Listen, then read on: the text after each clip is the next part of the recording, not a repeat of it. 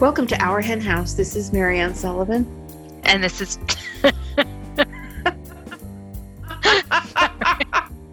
Said to me, you don't have to change it. I got confused. I thought I was you. Keep going. Keep going. We're not stopping. We're not stopping? No. And this is Jasmine Singer. I'm Jasmine Singer. You're Marianne Sullivan. I'm sure of that. My God. Are we, we're just going to do this? Just we're not starting over? No, we're just going to go. You're Marianne. I'm Jasmine. If you haven't already turned this off because you think we're crazy, we're thrilled that you're there. I'm surprised that you're still there. And it's a particularly exciting week because I have a particularly exciting interview. I'm interviewing Alexandra Horowitz. She's a best-selling author. Alexandra Horowitz. Her name is Alexandra Horowitz. You promised me you weren't going to do that. Sorry, it's late at night. I'm looping. Because I asked her that on the interview. It's the first thing I asked her. Does everybody do that? You can wait till the interview to find out how she responded. I just keep doing it over and over again. It's driving me crazy. Anyway, yeah. Aside from having that name that rhymes with Alexander Hamilton, or maybe it doesn't rhyme, but it scans like Alexander Hamilton. She is a best-selling author, and she writes about my favorite thing, probably your favorite thing in the entire world, that's dogs. And she just has amazing things. I mean, she's a scientist. She has amazing things to say about dogs. Her most recent book is Our Dogs, Ourselves. It's so good. And this week on the bonus segment, we'll be hearing more of Marianne's conversation with Alexandra Horowitz.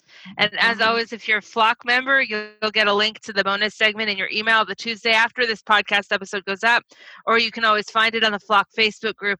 And if you're not a member of the Flock yet and you can swing it, you can join for $10 a month at ourhenhouse.org/donate.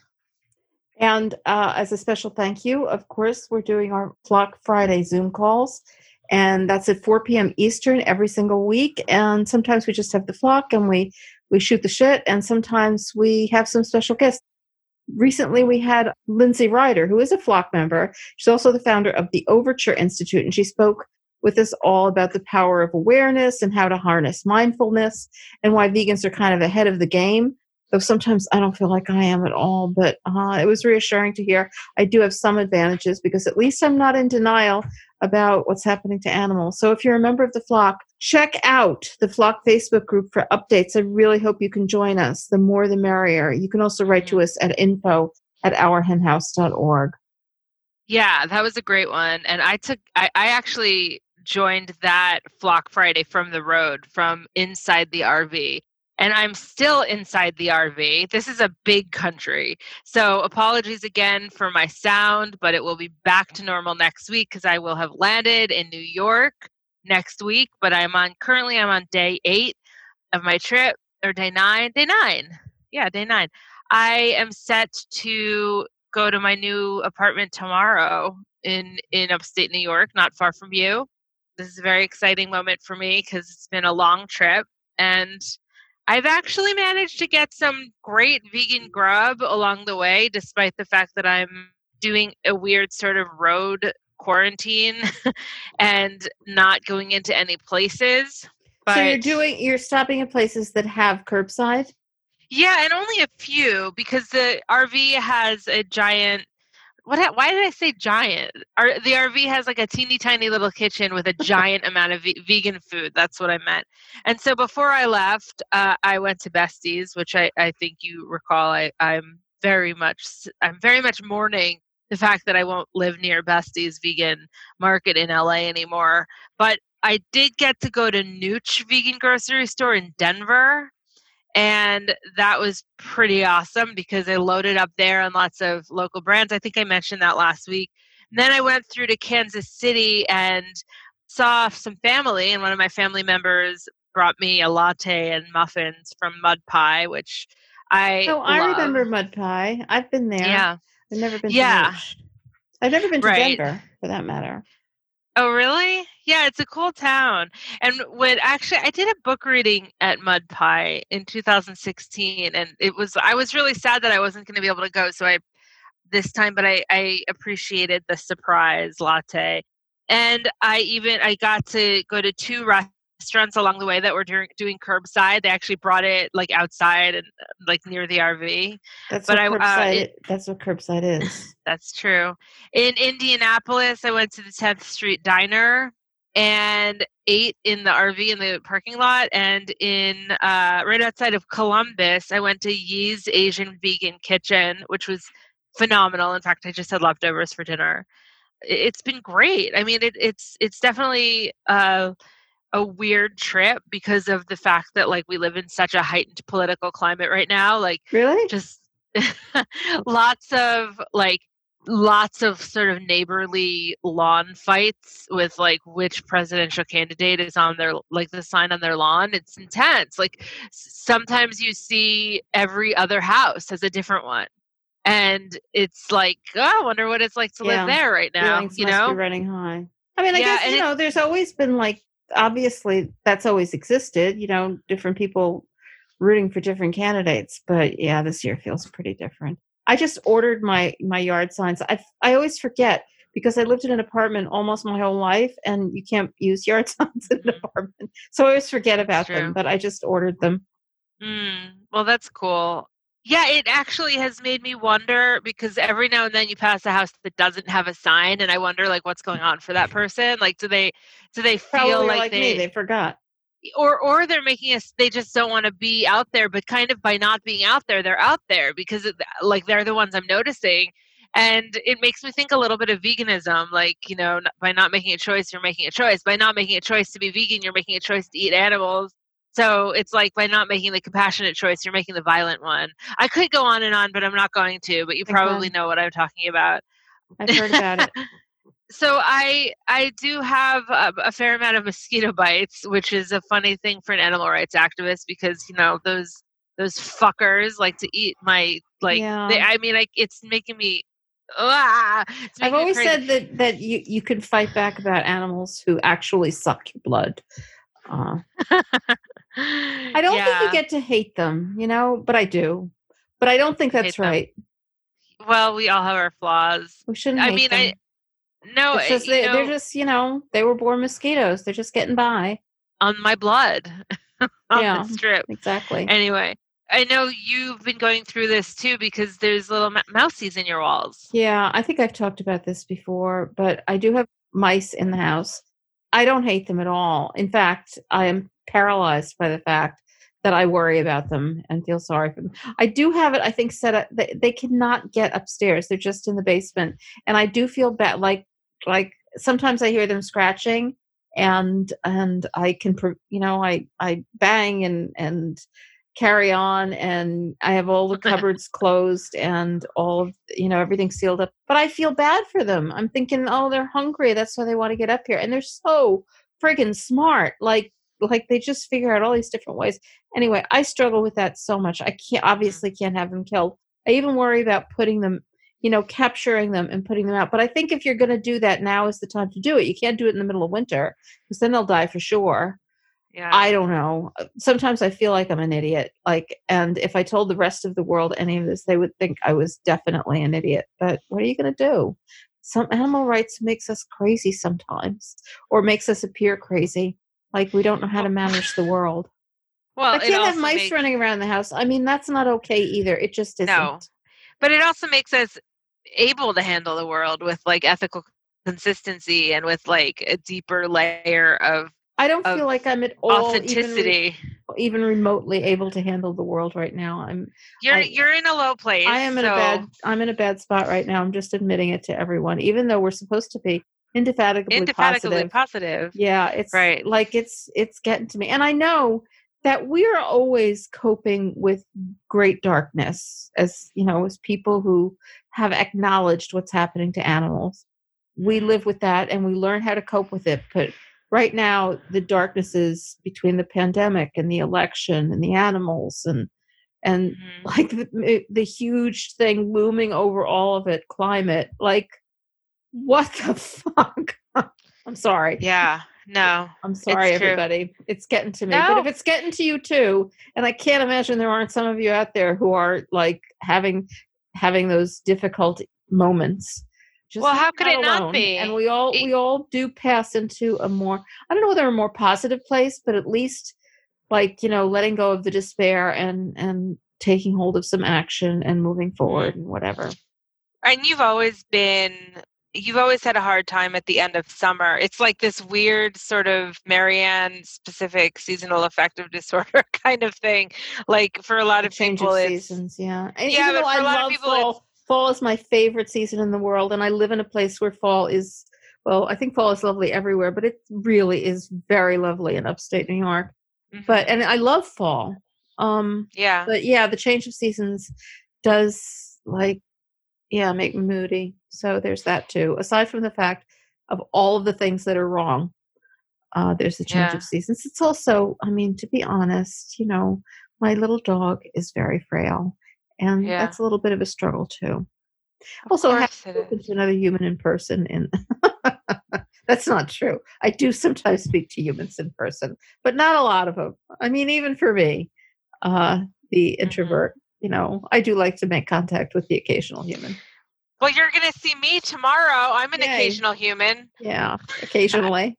Actually, we wrote our pod rules, which is good because, you know, we feel strongly about having those pod rules and making sure that everyone's on the same page in terms of like the safety precautions we're using. And I feel really good about it. I'm super excited about seeing you and Rose. I know our sweet Rose is nearing the end, but she is still very much here.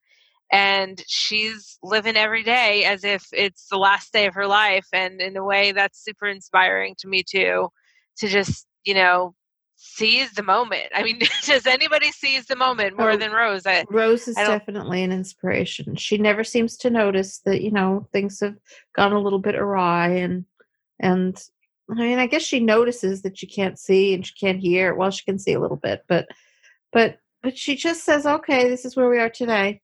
Let's go. Yeah. Let's have breakfast. She's amazing. Let's have a treat. Let's have a biscuit. If we didn't already have a podcast, I would tell you that we should start a podcast and call it Pod Rules. Because is that not the best name for a podcast during quarantine? That's pretty good. Maybe we should start another podcast. Oh, yeah. And that sounds like a great idea. I know an awful lot of people who seem to think that you don't have to wear masks outside. What is that? Yeah, I think what it is that it is much less dangerous. I mean, everybody agrees it's much less dangerous to wear masks outside, but it's not a thing. Like, it's like there's no, like, you're still supposed to wear, all of the pronouncements about it is that you're supposed to wear masks all the time. And I'm sure some people listening to this, you know, have different sets of rules, but yeah, I'm old. I like to wear my mask all the time. I don't see what the big deal is. You know, there are people I like who it makes me a little uncomfortable and close up, not even 6 feet away. Just like, well, we're outside. What is that? I can understand if you're far away. I can understand if like you're taking a walk and there's no one around and you put it down or something. Oh, I do that all the time. Yeah. You know, yeah. I can walk for a mile and not see another person. I'm not going to keep my mask on all the time. I recently got like eyeglass, you know, those things you put around your neck for eyeglasses, and attached it to my mask. So it's always right there rather than having to like, you know, keep it like around my neck or something. So I think that's fun. No, I mean, when you're like sitting and having a conversation with somebody, it's like, well, it's outside. I don't know. Anyway, I don't want to go on and on. I feel like every week we talk about like our personal opinions about masks, which, you know, I'm sure people have different opinions. So I don't want to criticize anybody. It's just another source of contention, which, you know, it's just one more fucking thing. I know. I'm sorry. I'm going to cheer you up. I really am. I got you some like stuff at Nooch and yay. And I didn't know that. That is exciting. And I mean, I'm excited about going hiking with you, and we can do our hen house in person sometimes. And like, there's a drive-in movie theater, and I liked drive-in movie theaters before they came back and were all the rage.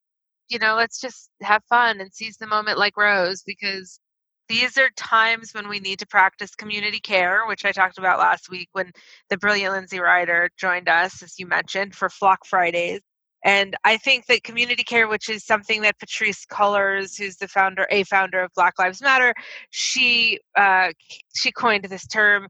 And I think that community care can really be a political act. And I got you. I'm going to start singing, I got you, babe. I got you, babe. Bum, bum. Alexandra Horowitz. So before we move to Alexandra, I do want to make one announcement because yes. I don't know whether people listened a couple of weeks ago. If you haven't, you have to go back and listen to my interview with Katrin Harriman. So good.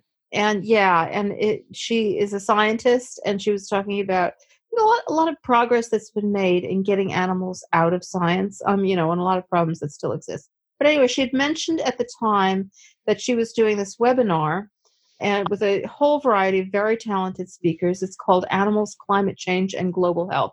And it wasn't out yet, and now it has come out. So I just thought I'd tell people about it because obviously this is a pretty big issue. And they brought together experts from, kind of a range of disciplines to talk about all of these topics. There are 6 sessions, and 2 of them have been published so far. The first one is Animals, Pandemics, and Global Health.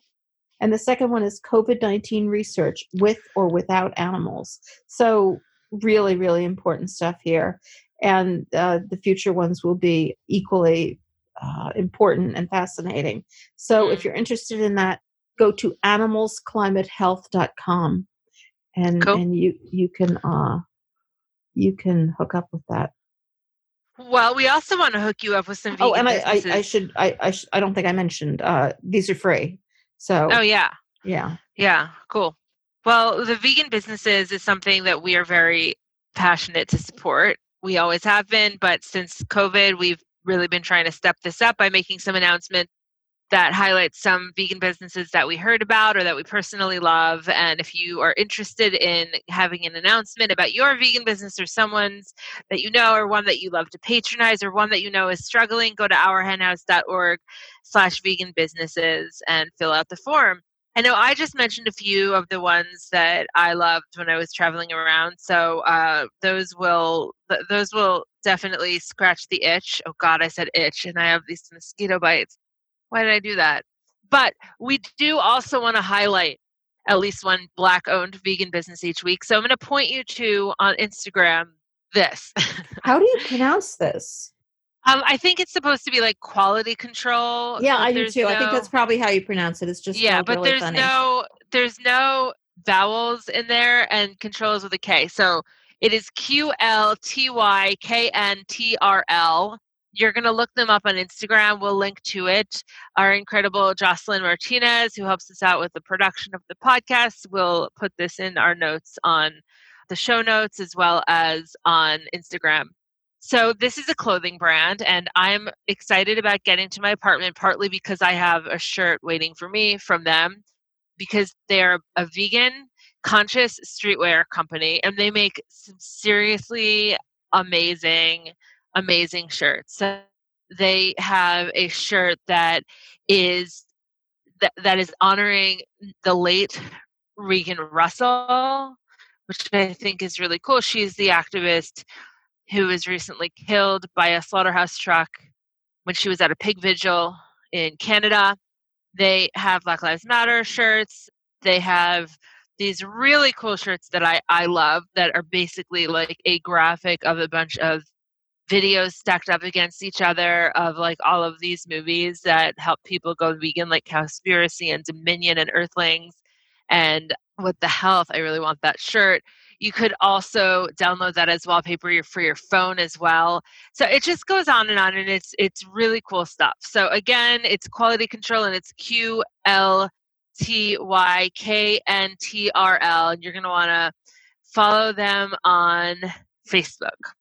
So I'm excited to get to the interview with Alexandra Horowitz, who is the author of the New York Times bestsellers Inside of a Dog, What Dogs See, Smell, and Know, and Being a Dog, Following the Dog into a World of Smell.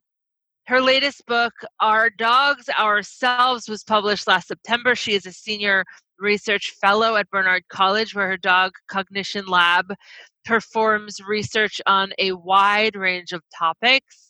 including emotions and play behavior of dogs. And she will be joining Marianne right after this. If you like what you're listening to, and I hope you do, then please consider taking a minute out of your day today to leave us a friendly review. You can do it on Apple Podcasts or on Spotify or Stitcher or on Facebook or wherever you listen to podcasts or wherever you're listening to this. The more we get out there, the more Our Hen House will be in front of people's eyeballs when they're putting in search terms in their podcasts, and the more we could join forces together to elevate the voices of the animals and change the world for them. So thank you so much in advance for leaving us a friendly review. Welcome to Our Hen House, Alexandra. Thanks so much for having me. I'm thrilled to have you. I saw you speak. How long ago was that? It was seems like it was a lifetime ago. I know, 25 years ago or something. I think it was about 6 months ago. Yeah, probably around that. And I was fascinated with what you have to say about dogs and what you have to say about animals in general. So happy that you agreed to join us. And before I start, I just want to make two comments or questions on names. First is, this is just such an annoying question, but does everybody sing your name to the tune of Alexander Hamilton now? Wait, or is that just me? Does everybody say Alexandra Horowitz? Your name is Alex? Apparently not. That's apparently me. I've never heard that before. Oh my God. It's like I've been singing your name around the house for days. Wow. And my second, well, this is really a comment on names. I had a Finnegan as well. A beloved Finnegan, the smartest dog I ever met. So I feel this makes us somehow related because, of course, one of your dogs who you speak about in your books is Finnegan. And here next to me right now. So we have a kinship. Aww, nice. All right. So let's get to more more serious topics. And this might seem like an obvious question to most of our listeners because your work sounds pretty idyllic. You pay attention to dogs for a living. But as a scientist, why did you set out to focus on dogs? I have always heard that dogs are incredibly understudied. They're not considered a serious subject. That's exactly what it was like when I started studying dogs. I think that's changing somewhat, although, I don't know, academically we have a mix of kind of old school psychologists and researchers and newer, younger ones. And so there's still some bias, I think, residual bias that dogs are not interesting to study. I started studying dogs accidentally. I loved dogs. I was concerned for dogs I lived within as a child growing up. But I wasn't an advocate. I just didn't think science was going to tell me more about dogs. But in grad school, I wound up really being excited that there was potentially an inroad to understanding animal mind through their behavior. And I was especially interested in looking at play behavior. And so, so many animals play, do what we would consider classic play. But so few animals play right in front of you when you want to observe them playing. And I lived with a dog at the time. And I finally realized, took me forever because I was a narrow-minded graduate student, that dogs would be a great subject. I'd get a lot of data of their behavior during play, and I'd get some insight into what they knew about each other's minds. So I had to spend then a lot of time arguing to my committee, to academics, and justifying that I could study dogs, that they'd be interesting to study. And thank goodness they were open-minded, but they let me begin to study dogs. And then I just never stopped. They became more interesting than the theoretical question I had begun with. Yeah, the stuff you talk about in your books is fascinating. A lot of it is stuff that I certainly didn't know. And basically what you do is you do research on dogs, which people listening to this podcast might be gasping now and reaching to turn it off. but just tell us about how the Dog Cognition Lab works, what it is, and how you do manage to find out so much about dogs and really conduct deliberate experiments trying to find out specific things within an ethical framework. Sure. Well, my interest in dogs is as, other people, right? As animals with lives of interest. And so my lab, although it's, an animal lab sounds like a scary place and often is for animals, but mine is just a place, a room where people who live with dogs can come with their dogs and participate in what are hopefully fun games for the dogs that they're going to give us some information about what they know or how they see the world. And so they're little problem-solving tasks, or just choose between two smells of different quantity, for instance. And if a dog doesn't want to participate, then the dog doesn't participate. So it's entirely voluntary. You know, after half an hour, the dogs leave with their people. So I don't feel like I'm constraining. I mean, maybe in the future, people will look at that and say it's involuntary to even live with dogs, right? I feel like that's an interesting question. And therefore, you know, they're conscribed to go with the people everywhere. And that includes to places like Dog Cognition Labs. But right now, I think it's just a place where I can watch their behavior. And that's all my lab has ever studied is dog behavior. So sometimes it's kind of in the wild, you know, as I said, I started studying dog play, and that was going to dog parks and watching dogs play together and then reviewing videotapes of those episodes very closely so that I could get some insight into how they were responding to each other. So it's that type of thing. And as I say, it's sort of puzzle creation, problem solving that I'll give dogs in a lab, usually using sort of normal things you'd find around the home. And sometimes we ask owners, people who live with dogs, to videotape certain interactions with their dogs. We've done dog human play studies where we just ask people to play ordinarily with their dogs, and then we code or analyze the videotapes to try to understand, you know, what are the consequences of play? What are the different types of play that people do with their dogs? So that's the kind of thing we do. I mean, you study play, and that's a really important aspect, but you also study a bunch of interesting things that really intrigued me. One of them is obviously something that we're all interested in dogs, is how they smell and what they smell and how their world is so different than ours. Can you talk a little bit about what you've done in that area? Sure.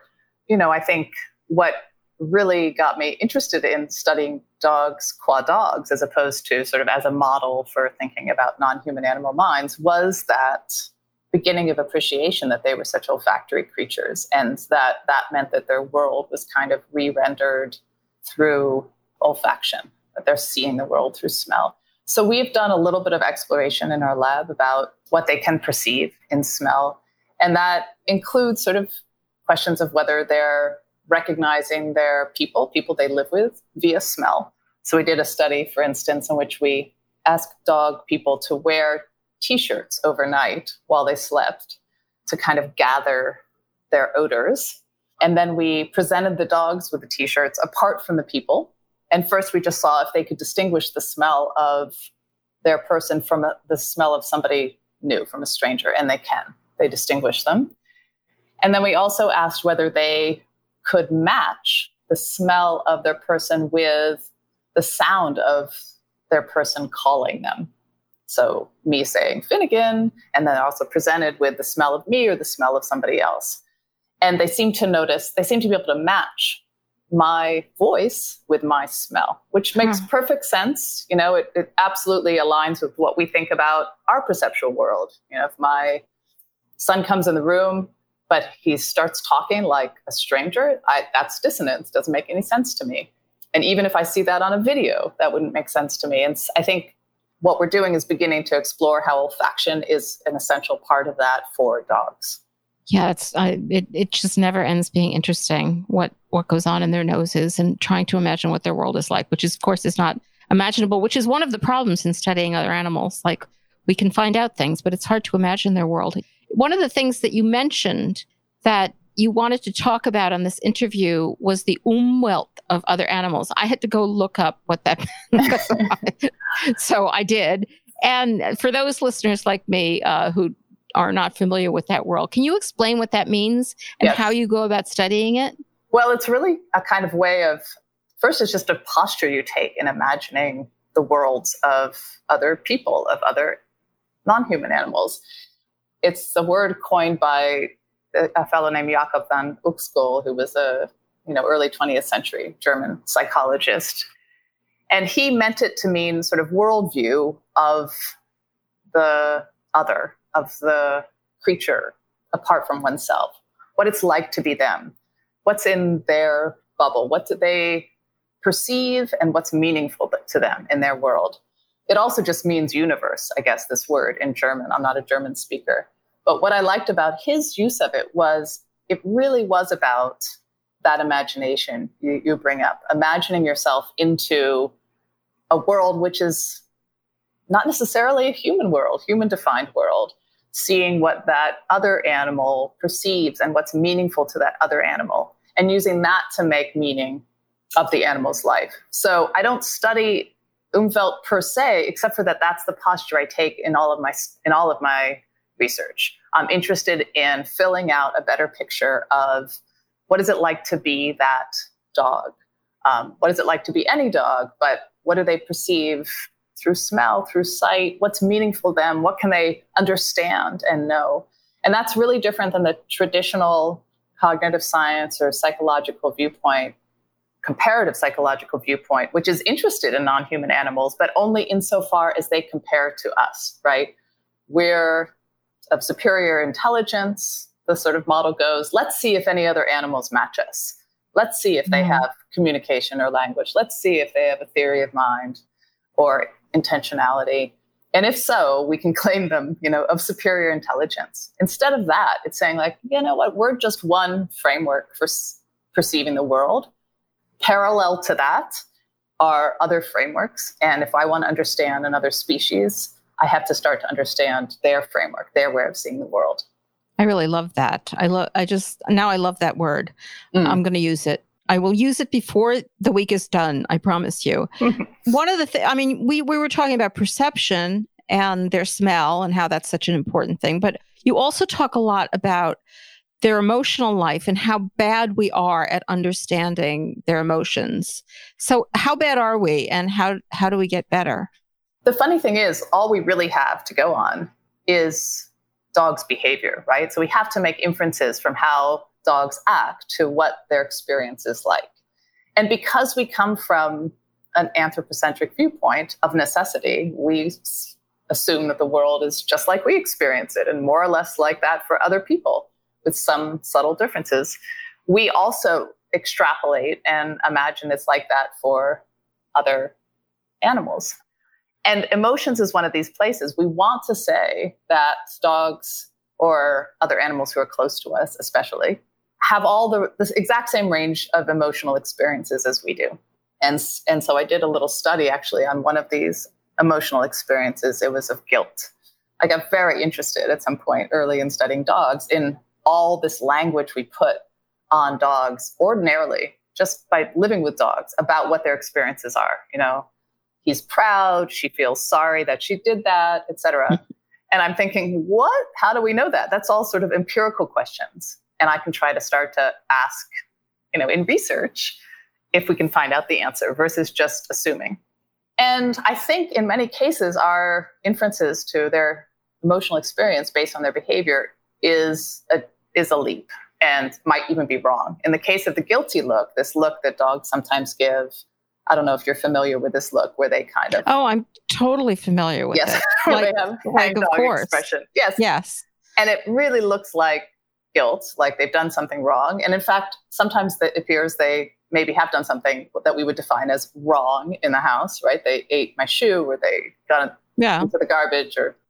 But as it turns out, when I looked at this in the lab, they really are giving this look in response to us.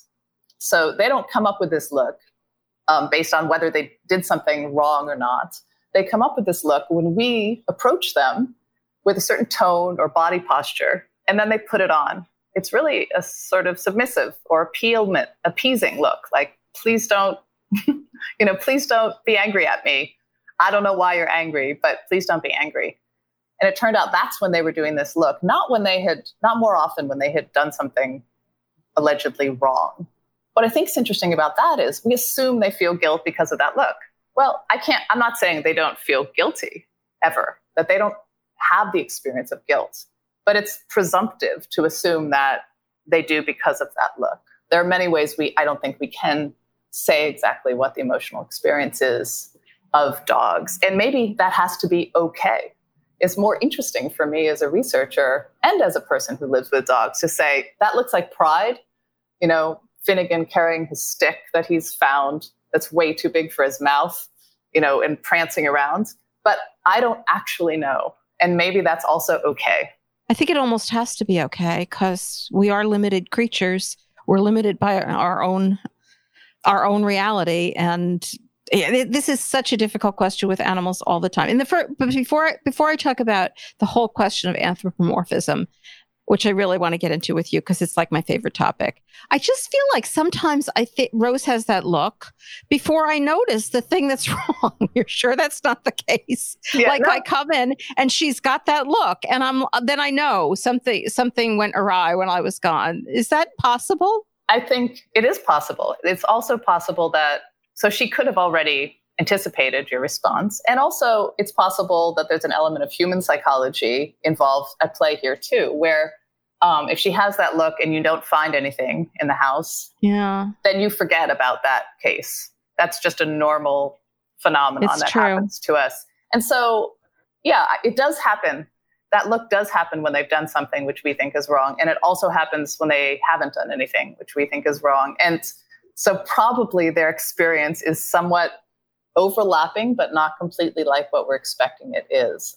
And I actually think that to just drop that need for a second, which is, I think, hard for people that of understanding that it's that we open up the possibility of it being something more interesting than we had imagined at first.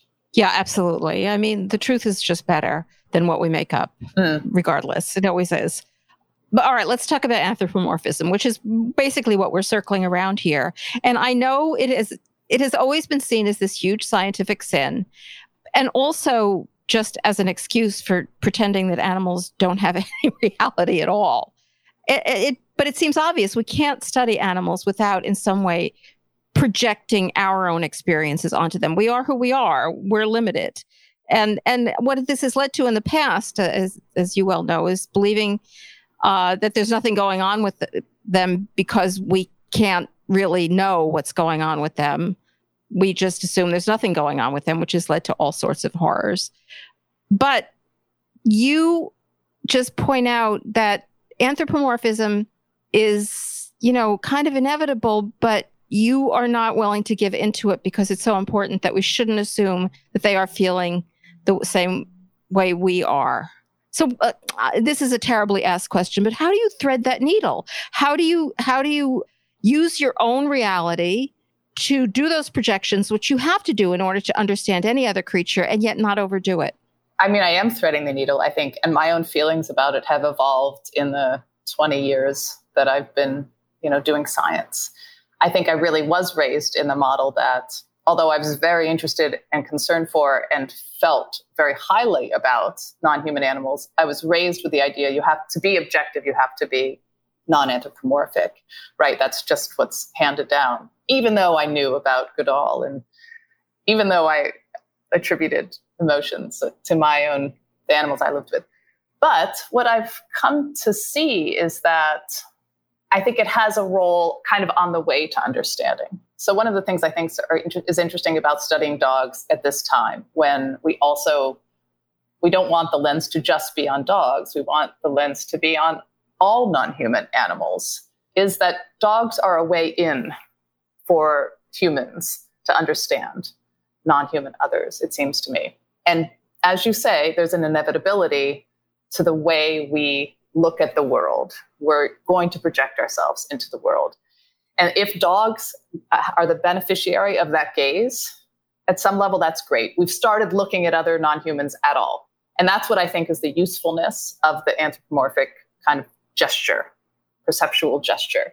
We're looking at animals. We're like, oh, there's the possibility that there's something there, that there's richness there. It could be just like us.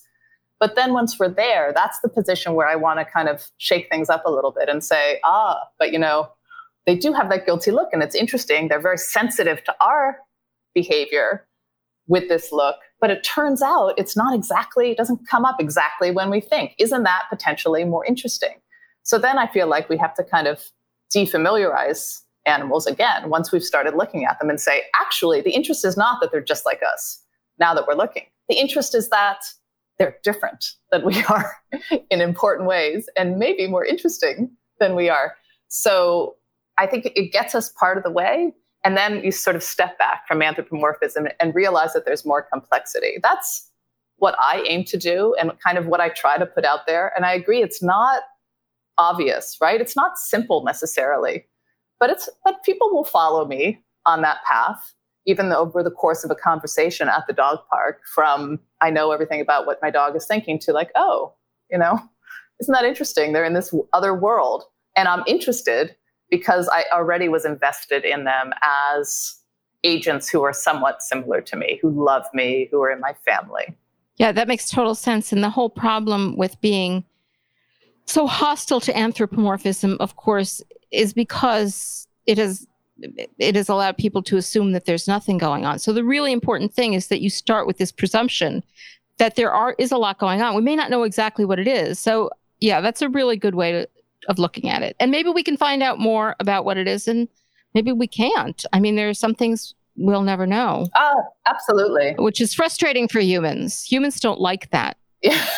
You are correct. I think that's spot on. And I do think we have to be aware of the danger of assuming that because we can't describe the whole dog's experience, that there is no experience, right? That sort of weird default. Exactly.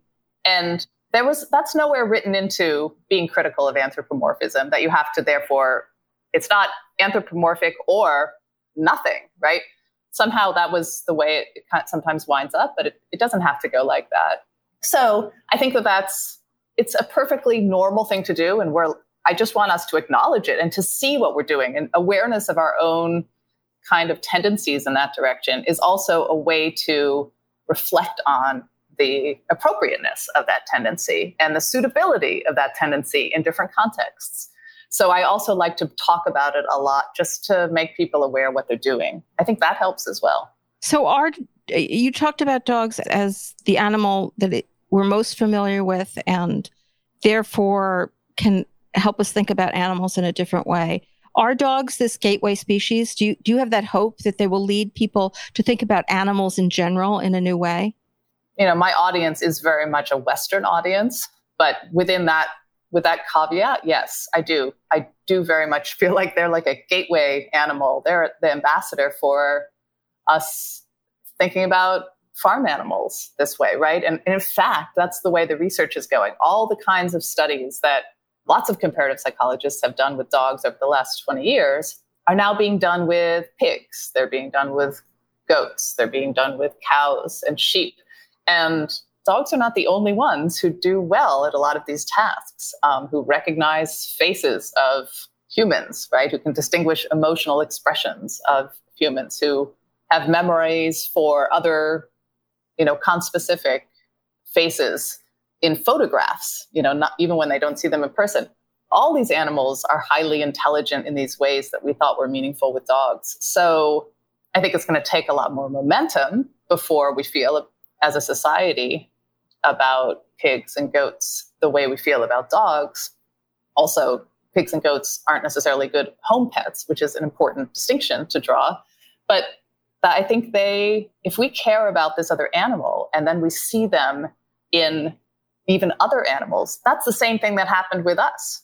We see ourselves in dogs, and that's part of why we care about them. So if we can see dogs in other animals, I feel like that chain of empathy can go further than just the home, the domicile. Yeah, I often wonder why. I mean, that's how it happened for me. I mean, how I became interested in animals in general was really because of I had a dog who was my own dog for the first time as an adult. And, that relationship just led me to think about him. And then it led me to think about dogs. And then it led me to think about animals. And why? I mean, I'm not that special. And you're, you study dog behavior, not human behavior, but in studying dog behavior, you really have to study human behavior a lot. Why does this connection not get made? And what do we need to do to allow people? Some people don't even extend it beyond their own dog to other dogs. What is the block? Do you have any idea? That's a ridiculous question. Fix the world, Alexandra.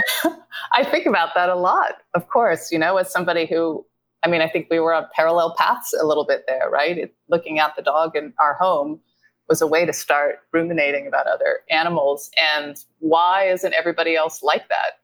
I think, frankly, our society and our education system too quickly compartmentalizes things for us and puts dogs in one category and animals you eat in another category. And when a child just learns that, they learn it from their family, they learn it from their school, you know, they're open before that.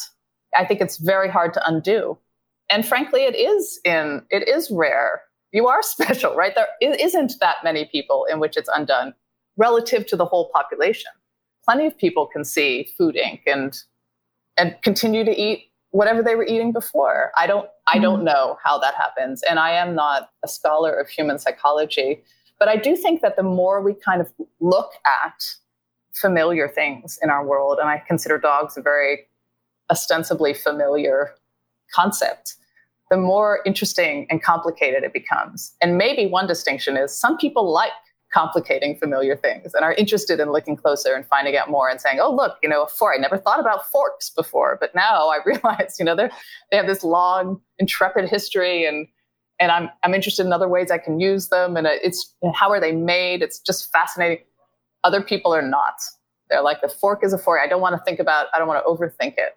At some level, I think that's the division we're dealing with, not necessarily people who are empathetic and people who are not, but people who want to go past that first pass understanding and people who don't. Yeah, that's a really good point, because it certainly isn't, you know, there are many really, really wonderful people who don't get it about animals, but are wonderful in other ways. So yeah, that's an interesting way of thinking about it. Another thing that you wrote this unbelievably good chapter on animals in the law. Mm. Oh, thank you. I really loved it. I thought it can be understood by anybody, but it really does get into a lot of the details of how awry the law has gone regarding animals. I get the feeling reading it that you were kind of shocked when you started to sit down to figure out what's going on legally. Is that true? Yes. And by the way, coming from you, thank you very much for that compliment, because I was fairly naive to the kind of the strangeness of dogs' position and, you know, all non-human animals in the law. I mean, exactly how strange it was and how twisted the results are when you start out with this, you know, very perfunctory division of all animals into property. So, yeah, I was shocked, and I was finding out about it as I wrote about it. I mean, I knew that ownership was a fraught concept, and I didn't feel that it suited me particularly. It wasn't exactly how it described my relationship with dogs, but I hadn't really understood how entrenched it was in the law. So I think this chapter, you are seeing a little bit of my incredulity as I say, oh my goodness, you know, and again, in this other context, there's something that just defies reason. Can't we look at that contradiction between how we think about dogs and how the law is treating them and be surprised and amazed and want to change it? You reader like me who's never thought about this before. So yeah, that's what you saw there. Well, I was glad to see it. When you start thinking, you know, of course, I don't teach my class in the context of dogs, but in the context of all animals. And you kind of see how it all happened, because we couldn't do to animals what we do to them, obviously, if we didn't own them lock, stock, and barrel. And dogs just get, you know, dogs are kind of the one species that's kind of moved away from that in our real lives. But the rest we just really do treat as just pure commodities. And yeah, so the law reflects that. So they really get to be an example of how totally bizarre it is, right? To say that. Totally bizarre. Totally bizarre. And it's because they got into that privileged state. So that's great. I mean, if the law changed, I don't think it could just change for dogs. I mean, maybe the first steps would be like this, the new introduction of the consideration of the well-being of a dog in divorce cases in a couple of states in the US. That's new, right? Over the last couple of years in a few states. So the dogs are let in, you know, if the couple that wanted a divorce, you know, had the ownership of a potbelly pig, probably the pig wouldn't be let in under that same clause.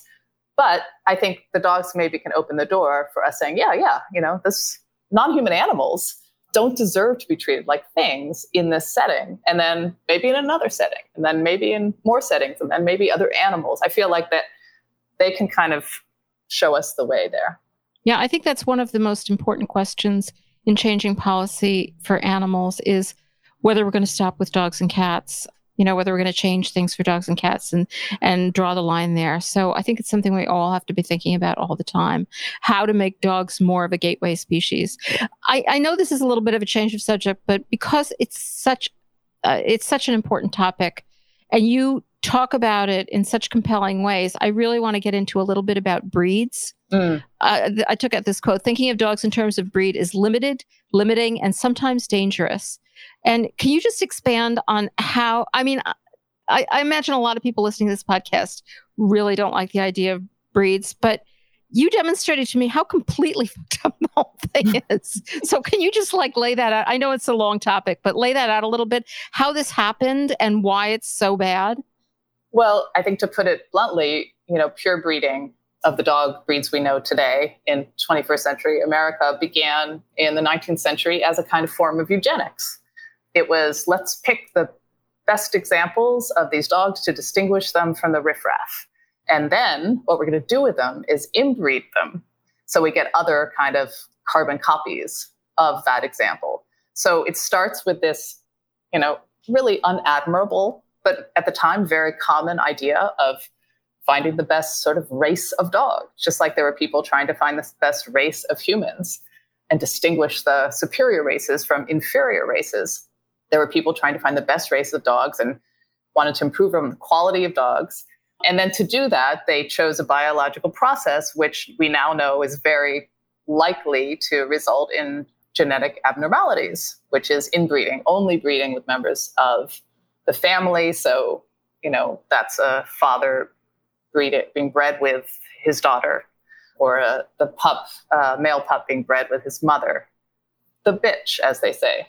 So that is the model for breeding. And then designing the dog to look more like the dog that the particular breeding group, their fancy, found to be appealing. And often that's a look which isn't well supported in the quadrupedal canine body system. For instance, the brachycephalic look, the short-nosed dog look. These are the dogs, I think, who have suffered really the most of all purebred dogs, dogs like the bulldog, dogs like the pug, who were bred over time, over a very short period of time, 120 years, even less, to having a normal face with a long nose, to having this very smushed up face where the skin is kind of rolled on itself on the face. The nose is very short. It's not pronounced at all. And everything in the face is kind of smushed back. And the whole skull had to change for that to happen. And there are all sorts of problems that those dogs have. I mean, they have ulcerated eyes. They have skinfold dermatitis. They also often can't breathe at all because all of the soft tissue that was pushed back when you shorten that nose, even over just a couple of generations, didn't go away, didn't magically go away. It sort of folded on itself in their esophagus. So, you know, bulldogs are like breathing through a straw, basically. That's the beginning of the types of things we started to do with dogs. I mean, I could go on and on and on. Yeah, but no, I know. Every single breed has genetic problems. It's inbred. They will necessarily have genetic problems. And then there's a whole nother, I think, even though when people choose a purebred dog now, they're not trying to be little eugenicists. Now they think they're just trying to get a dog who's predictable in some ways, right? My dog's going to behave in a certain way. I need a dog who's friendly with children. I need a dog who's going to bark when a strange person comes to the house. And so they get dogs who are ostensibly, you know, act reliably in those ways. And I think that continues to be a problem because dogs don't reliably act like the breed is supposed to act. I mean, that's kind of just a fiction that's perpetuated by, you know, the kennel clubs, basically. And it's even this is hard for me to say because, you know, I love purebred dogs. And they're beautiful, just like all dogs. I don't think of a purebred dog. I don't look at a purebred dog and think like, not interested in you because of, you have a really sour history behind you. They're dogs. And the people, for the most part, who get these dogs just don't know. They just don't know what they're doing. And so, you know, people with purebred dogs think I'm shouting at them. I don't know good breeders and so forth. And I just really think the whole conceit is messed up, and that unless we acknowledge the like straightforward biology of it, we're headed for a really kind of dystopian future with dogs, especially since we're spaying and neutering all the mutts, all the ones who kind of chose their own partners and are more likely or less likely to be inbred and have those genetic problems. We're making sure they don't have any more. And instead, we're making more of these like designed, grotesque creatures. And they have to live out their shorter and shorter lives, often in some kind of pain, costing their owners, a huge amount of money in veterinary bills and a lot of grief when they die young of this entirely avoidable disease. It's just very dystopian if that's where we're going with dogs. So that is where we're going. I mean, hopefully we will stop going there, but at the moment, that does seem to be the trend. In the UK, they are ahead of us on this, and people who've been advocating for dog welfare in the UK have successfully pushed back against a lot of the breeders, and in some breeds are forbidden to be bred in some places. In Europe, some places the breed standard has changed so that what the dog is supposed to look like if it's a member of a breed, and they allow a little bit of outbreeding, which means you let in a dog who's not part of that little familial group, and that's going to make the dogs healthier. So there are ways, even if those are just incremental, to improve breeding if you're going to be breeding. And a lot of people think you have to be breeding if you're going to sort of fulfill the need for dogs worldwide. But the US, we're really slow on the uptake here. We're not doing it. Really? That's hard to believe. Us behind on anything? All right, we won't get into that. Yeah, well, it's nice to know that it is possible to breed without inbreeding, but it sounds like what we should call what we do with dogs now is not breeding, but inbreeding. That's what we do. We inbreed them. That's what it should be called. Do you want to get an inbred dog, or, and there are other ways to do it. I think the way for many, many, many, many years it used to be done when people had working dogs, they would breed their dog with another dog who was a good working dog in that capacity. Or they would let them breed, basically, right? They would set them off together and let them breed. And then you have two dogs who were doing whatever the task is they were doing, unfortunately, mostly chasing foxes or, partridge or something. But that made the dog better at what the person wanted to do with them, right? As opposed to breeding these dogs who actually are really ill-equipped to sit in apartments all day or homes all day by themselves and also have the genetic problems. I'm ranting. I'm so sorry, but I do. No, it's a well-deserved rant. I just got on a little ranting groove there, but I think that happens. There's a lot of problems with the idea. But speaking of breeding. Before I let you go, I want to get back to the other topic that you just brought up of leaving your dogs all day in the apartment, because I do think that it would be helpful. For you, I imagine most of our listeners treat their dogs pretty well, but still, we could all use advice about how. What are your rules for how to give a dog a really good life, and how close are most people getting to it? I expect not close at all. Yeah, that's a great question. Again, with everything that we're familiar with, I think even people who are really well intentioned, even people who are trying, could probably do more if they thought about it for their dogs. So leaving their dog alone, this is not the case now during our global pandemic, but during... Best thing that ever happened to dogs. There's possible bad side effects, but I won't get into those right now. But yes, at least they have companionships because dogs are social creatures and they don't have anything to do all day. And so now there is something going on in their lives. So that is amazing. So if you are in a position where you're leaving the house for 8 hours, the question is, what is there for your dog to do? It's your dog's life. And people will say, they're napping. Yeah, they're napping because there's nothing else for them to do, right? A working dog doesn't spend their entire day napping. They don't need to be napping all day. They just default to that out of boredom. So there are lots of types of things. I think things like dog walking and dog daycare services work really well for some people. So people who have dogs who are very social, people whose dogs don't have a lot of anxiety, people who have dogs who need a lot of exercise, and you know what kind of dog you have, whether it needs a lot of exercise or not, whether they're bouncing off the walls, they need a lot of exercise. Some dogs don't want to be with other dogs though, so it's not as good a choice.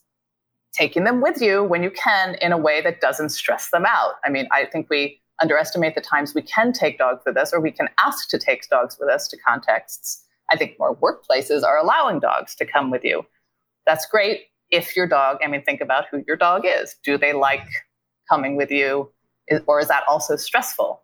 Giving them things to do at home. You know, they're simple things. They're, you know, a treasure hunt of treats around the house is a type of thing I like to do for my dogs. They love that. I had, you know, one dog used to wait till I came home to find everything, but she had gone and found where everything was. Mm-hmm. And then when I would return home, she would eat them all up in a flurry. So it's the sweetest thing. She was taking care of you. It's very sweet. And she was very sweet. But it's the type of thing where there's something happening for her besides just waiting for me.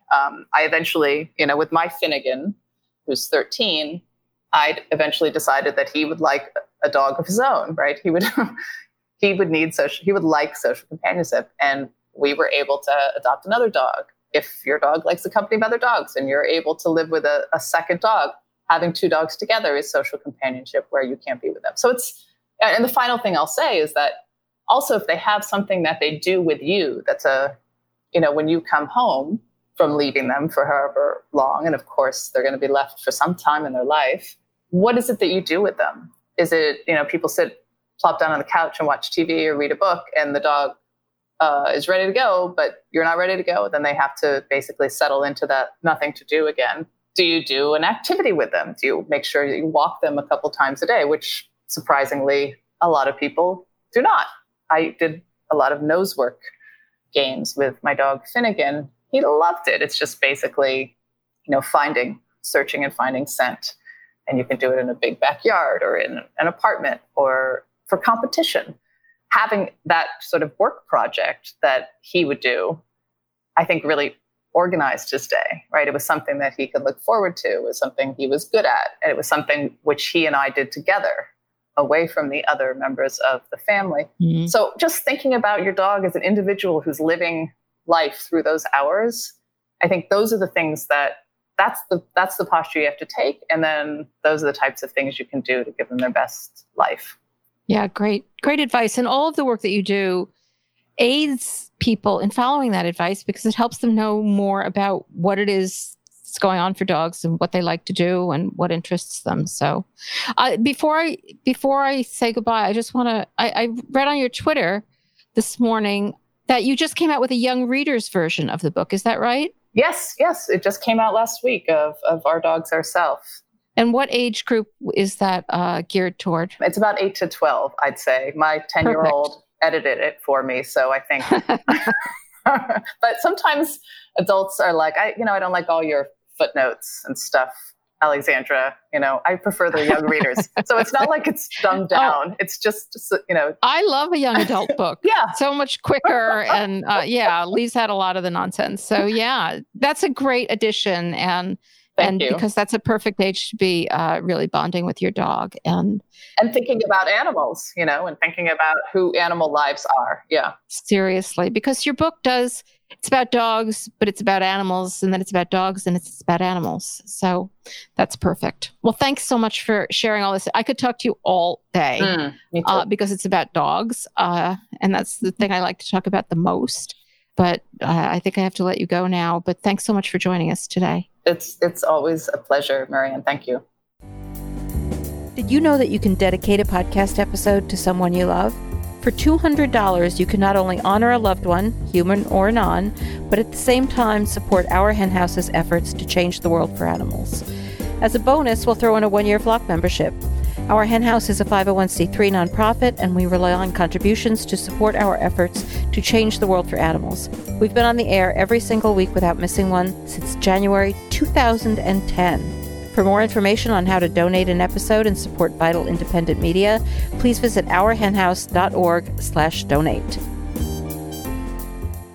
Anxieties are rising. COVID-19, boost your health with beef. Yep.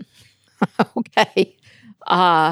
Actually, this is a column by Amanda Radke for beefmagazine.com, and I kind of agree with her initial premise, and that is there's been a whole lot of information given out on how to reduce the spread of the virus and masks and social distancing and hand washing. But there hasn't been much emphasis on diet. So I kind of agree with that. I don't agree with her recommendations, which, of course, is eat beef, eat beef, eat beef. But I do agree that there could be more emphasis on people eating healthy.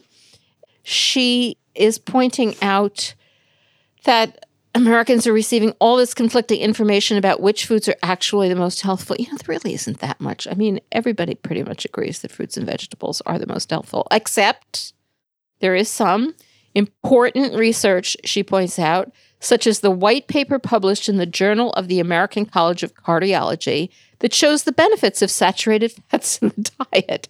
She's very upset that that's being ignored. You know, you can pretty much get support for any nutritional proposal, but, you know, really, the thing she's particularly concerned about is the failed recommendations coming from the dietary guidelines for Americans, which I agree are failed because they're not nearly strong enough in telling people to avoid eating the enormous, enormous quantities of dead animals that Americans eat. She's quoting this guy, Don Lyman, who wrote something for International Business Times, and what he said is, quote, in short, we could avert literally millions of fatalities each year simply by adopting better nutritional standards. And we can start by destigmatizing animal-derived foods. Yeah, I don't think so, Don. I don't think so. In the first place, people are still eating cartloads of dead animals, and it ain't making them any healthier. And in the second place, I don't remember what the second place was. You're just wrong, Don. So, as Amanda points out, we could debate the effectiveness of masks and social distancing. Actually, let's stop debating the effectiveness since that's pretty well established. But instead, for myself and my family, we are focused on hand washing, drinking water, getting adequate rest, soaking up some sunshine. In the first place, just do masks and social distancing because these other things are fine, but they're not going to prevent the spread of coronavirus. But I'm getting off topic. Soaking up some sunshine and fueling our bodies with brain-enriching, muscle-building, immunity-boosting meat, dairy, and eggs. Yeah, good luck with that. Oy, drives you crazy, right? All right, here's a column. There's just a little thing in here. It's not even that relevant, but I needed to point it out, so you'll just have to put up with me. This is the Meet Your Markets column on Meeting Place. Direcco, you know, I'm not even sure whether that's how you pronounce that, Direcco, and more. What does it mean for family ranchers and farmers? So he's talking about these huge storms that hit Iowa, destroyed loads and loads of crops. I've also heard them called inland hurricanes. Terrible, huge winds. I mean, Iowa really has been devastated. And he is using this to point out something that I completely agree with. I'm agreeing with everybody today. Have you noticed that? That there's been too much consolidation within the cattle beef sector. I don't know why he's focusing specifically on the cattle beef sector, but it's dominated by four huge meat companies who have recently had their fair share of criticism due to their response to COVID-19 to protect their workers. And then he says some good stuff about them. I'll skip that. And this is what he's upset about, all this consolidation, and he thinks it's one of the reasons that farms are in trouble. And, you know, one of the ways they're in trouble now are these huge windstorms. And if we only had a better system with smaller farmers, he thinks it would do a lot of good for keeping these farms out of bankruptcy. So you're wondering why I'm telling you this. Because of this quote. He talks about integration and why it's a problem. And then he says, such a controlling, consolidating model has its roots in socialism. And it's not the way our country's independent entrepreneurs and ranchers who began this beef industry fostered its growth.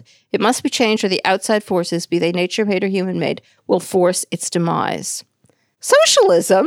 This isn't socialism. This is monopoly. Like what? Like people confuse me. They really do. This is not socialism. If you're against monopoly, say you're against monopoly. And if you think we should have more antitrust legislation and enforcement, say it, because that's what we need here, aside from the fact that we also need for them to stop murdering animals. Oh, let's see. Beware your insurers. This is an interesting column from the Legally Speaking column, also on Meeting Place by Sean Stevens.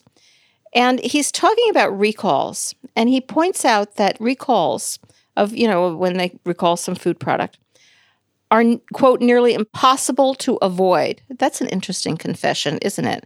Like, he's basically admitting that they're just kind of built in, even for people who are doing, you know, everything they can, there's no way to avoid them.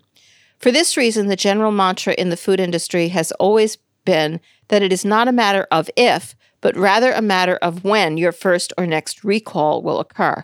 And, you know, just remember that a recall is when these products have already gotten out into the marketplace, and they have to be pulled because they're capable of killing people or making people very ill. So, you know, there are bigger problems about recalls than just whether somebody, some food manufacturer, meat manufacturer, gets in trouble. They can kill them. Like the fact that they have to be done means that there are dangerous foods out there. Well, we're ignoring that part. And he's disappointed at how ineffective everybody's recall insurance is. You know, I have to admit, I never really thought about the fact that, of course, they all have insurance to cover them for this. It doesn't really hurt them. It hurts the insurance companies. But interestingly, he's pointing out these insurance companies are getting tougher and tougher. And among the reasons they've mentioned that they're refusing to pay for various recalls are that the insured simply should have, quote, done more to avoid the circumstances leading up to the recall of its products. The insured failed to immediately contact the insurer's appointed crisis counsel once it became clear that a recall would be required. Well, these seem actually like pretty valid reasons. And they're getting upset that the insurers are not covering their asses for when these inevitable things happen where they end up harming people. You know, did it ever occur to these people that their business model just doesn't work?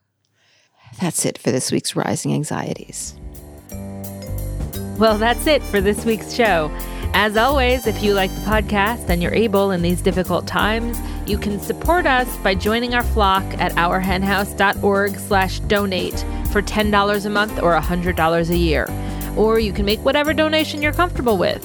Another great way to support us is to leave a fabulous review on Apple Podcasts or wherever you're listening to podcasts, or like us on Facebook.